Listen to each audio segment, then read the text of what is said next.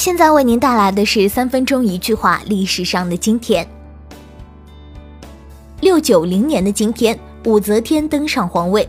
武则天，中国历史上唯一的女皇帝，自立为武周皇帝。七零五年退位。一八一三年的今天，莱比锡战役，法军大败。拿破仑败返莱茵河西畔，莱比锡战役，拿破仑以十八万人与其他各国三十万联军苦战，最后败阵。一九一一年的今天，湖北军政府机关报《中华民国公报》创刊，《中华民国公报》是革命党人在武昌起义后所出版的最早的报纸之一。一九四五年的今天，粮农组织在加拿大魁北克正式成立。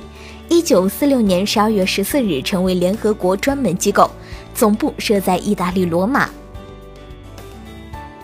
一九四九年的今天，希腊三年内战结束。希腊内战是希腊共产党领导的人民武装同受英美支持的政府军之间的战争。一九五零年的今天，人民解放军开始向西藏进军，共歼五千七百余人。十月十九日，解放昌都，从而打击了西藏上层反动势力。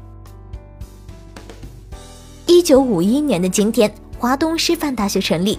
二零零六年，教育部和上海市决定共建华东师范大学，学校进入国家“九八五”工程高校行列。一九六四年的今天。中国在西部地区成功的爆炸了第一颗原子弹，继美国、苏联、英国、法国之后，成为世界第五个拥有核武装的国家。一九七三年的今天，震撼世界的石油危机爆发，石油斗争大大加强了阿拉伯国家的经济实力，为第三世界国家的斗争开创了一个新的局面。一九八一年的今天。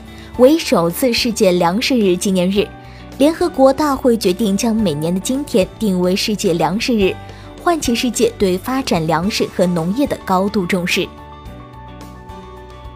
一九八二年的今天，我国潜艇向预定海域发射运载火箭成功，这次潜艇水下发射成功，标志着我国运载火箭技术又有了新的发展。一九八八年的今天。我国第一座高能加速器北京正负电子对撞机首次对撞成功，这是我国在高科技领域又一重大突破性成就。一九九一年的今天，国务院、中央军委决定授予钱学森国家杰出贡献科学家荣誉称号和一级英雄模范奖章，表彰这位为我国做出重大贡献的科学家。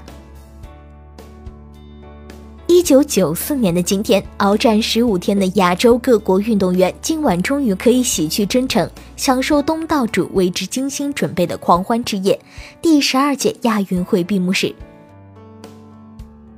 二零一三年的今天，由上海市安亭延伸至江苏省昆山的地铁十一号线通车，这是中国首条跨省的城市轨道交通项目。昆山到上海仅需一个多小时。